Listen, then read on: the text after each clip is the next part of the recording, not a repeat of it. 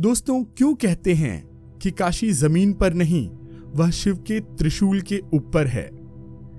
क्योंकि काशी यह एक असाधारण यंत्र है। मानव शरीर में जैसे नाभि का स्थान है, वैसे ही पृथ्वी पर वाराणसी का स्थान है। शिव के साक्षात स्वरूप का स्थान है। शिव ने साक्षात इसे धारण कर रखा है।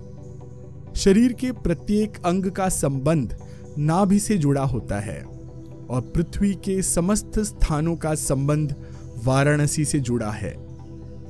धरती पर यह एक महान असाधारण यंत्र है। दोस्तों, काशी की रचना सौर मंडल की तरह की गई है। इस यंत्र का निर्माण एक ऐसे विशाल और भव्य मानव शरीर को बनाने के लिए किया गया है, जिसमें भौतिकता को अपने साथ लेकर चलने की मजबूरी ना हो। जो सारी आध्यात्मिक प्रक्रिया को अपने भीतर समाहित करने की शक्ति रखती हो। इसमें एक खास तरीके का मंथन होता है। यह ब्रह्मांड एक घड़े के समान है। यह घड़ा यानी मानव शरीर इसी मंथन से निकल करके आया है। इसलिए मानव शरीर सौर मंडल से जुड़ा हुआ है और ऐसा ही मंथन ब्रह्मांड की तरह का मंथन इस मानव शरीर में भी चलता रहता है। सूर्य और पृथ्वी के बीच की दूरी सूर्य के व्यास से 180 गुना है। आपके अपने भीतर 114 चक्र हैं। इसमें से 112 आपके शरीर के भीतर हैं, जिनमें जब कुछ करने की बात आती है तो केवल 108 ही चक्रों का आप इस्तेमाल कर सकते हैं।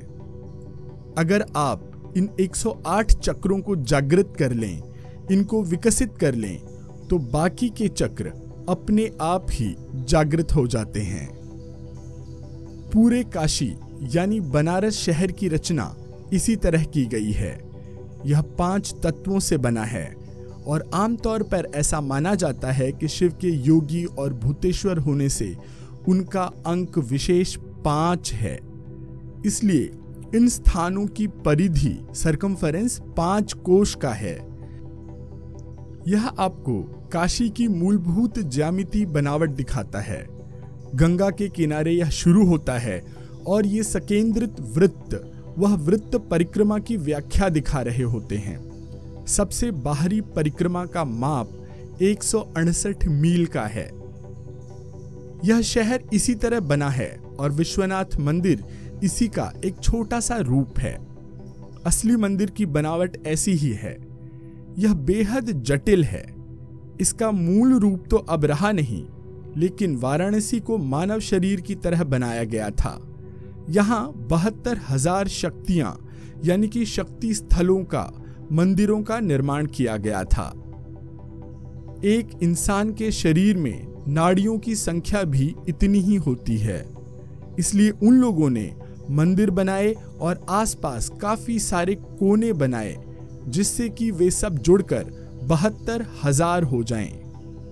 मित्रों, यहाँ चार मंदिर बने, क्योंकि चंद्र कैलेंडर के अनुसार साल में तेरह महीने होते हैं। तेरह महीने, नौ ग्रह, चार दिशाएँ। इस तरह से तेरह, नौ और चार के गुणनफल के बराबर चार मंदिर बनाए गए। तो यह नाड़ियों की संख्या के बराबर हो जाते हैं। यह पूरी प्रक्रिया एक विशाल मानव शरीर के निर्माण की तरह थी। इस विशाल मानव शरीर का निर्माण ब्रह्मांड से संपर्क करने के लिए किया गया था। इस शहर के निर्माण की पूरी प्रक्रिया ऐसी ही है। ऐसी है, मानो एक विशाल इंसानी शरीर, एक बेहद बड़े ब्रह्मांडीय शरीर के संपर्क में आ रहा हो। काशी बनावट की दृष्टि से सूक्ष्म और व्यापक जगत के मिलन का एक शानदार नमूना है, एक शानदार प्रदर्शन है। कुल मिलाकर एक शहर के रूप में यह यंत्र की रचना की गई। रोशनी का एक दुर्ग बनाने के लिए और ब्रह्मांड की संरचना के संपर्क के लिए यहाँ एक सूक्ष्म ब्रह्मांड की रचना की गई।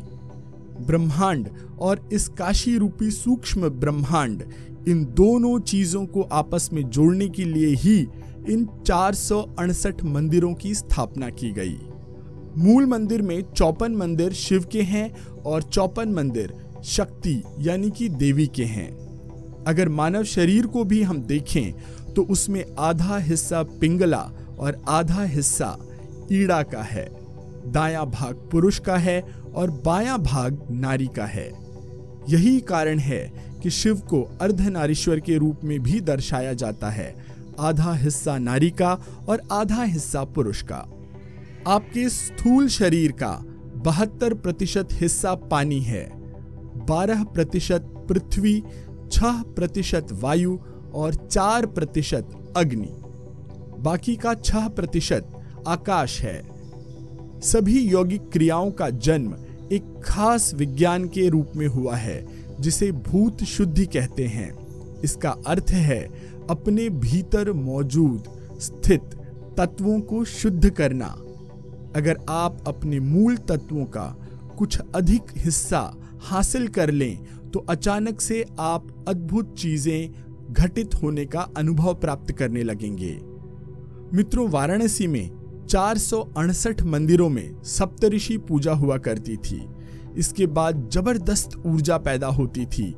इसके बाद हर कोई इस जगह आने की इच्छा रखने लगा था। यह जगह सिर्फ़ आध्यात्मिक नहीं, बल्कि संगीत, कला, शिल्प और व्यापार और साथ ही साथ शिक्षा का भी केंद्र बन गई। इस देश के महानतम ज्ञानी काशी के हैं, वाराणसी के हैं। इस शहर ने देश को कई प्रखर बुद्धिजीवी, ज्ञानी और धनी लोग दिए हैं। अल्बर्ट आइंस्टाइन ने कहा था, पश्चिम और आधुनिक विज्ञान भारतीय गणित के आधार के बिना एकदम आगे नहीं बढ़ सकता था। यह गणित बनारस से आया है। इस गणित का आधार यहाँ ही है, बनारस में है। जिस तरीके से इस शरीर रूपी यंत्र का निर्माण किया गया था, वह बेहद सटीक था। काशी की इन्हीं विशेषताओं के कारण आज भी काशी जो ऊर्जा उत्पन्न करती है, उससे खींचे हुए विश्व भर से लोग काशी चले आते हैं। आप अब तक काशी गए या नहीं? यदि नहीं तो आपको काशी जाकर के काशी का, गंगा जी का काशी विश्वनाथ का अनुभव ज़रूर लेना चाहिए। तो मित्रों, आज के लिए बस इतना ही। जल्द ही मैं एक नया विषय लेकर आपके सामने आऊँगा। तब तक के लिए आप इस पॉडकास्ट को जिस भी प्लेटफॉर्म पर सुन रहे हैं, वहाँ लाइक शेयर और सब्सक्राइब करना बिल्कुल मत भूलिएगा। मैं आशीष पी मिश्रा आपसे आज्ञा लेता हूँ। धन्यवाद। नमस्कार।